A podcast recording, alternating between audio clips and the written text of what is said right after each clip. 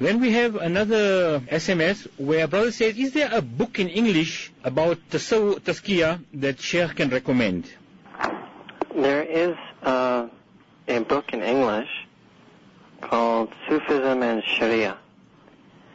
And that book contains the translations of the letters of Sheikh Ahmed Sirhindi rahimahullah ta'ala. And in that, it's a selected translations of selected letters.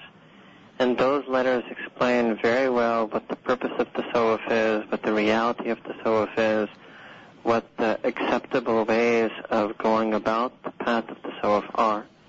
Uh, and so that is a very good book, and I do know that that book is available in South Africa, and it's also available in America and England.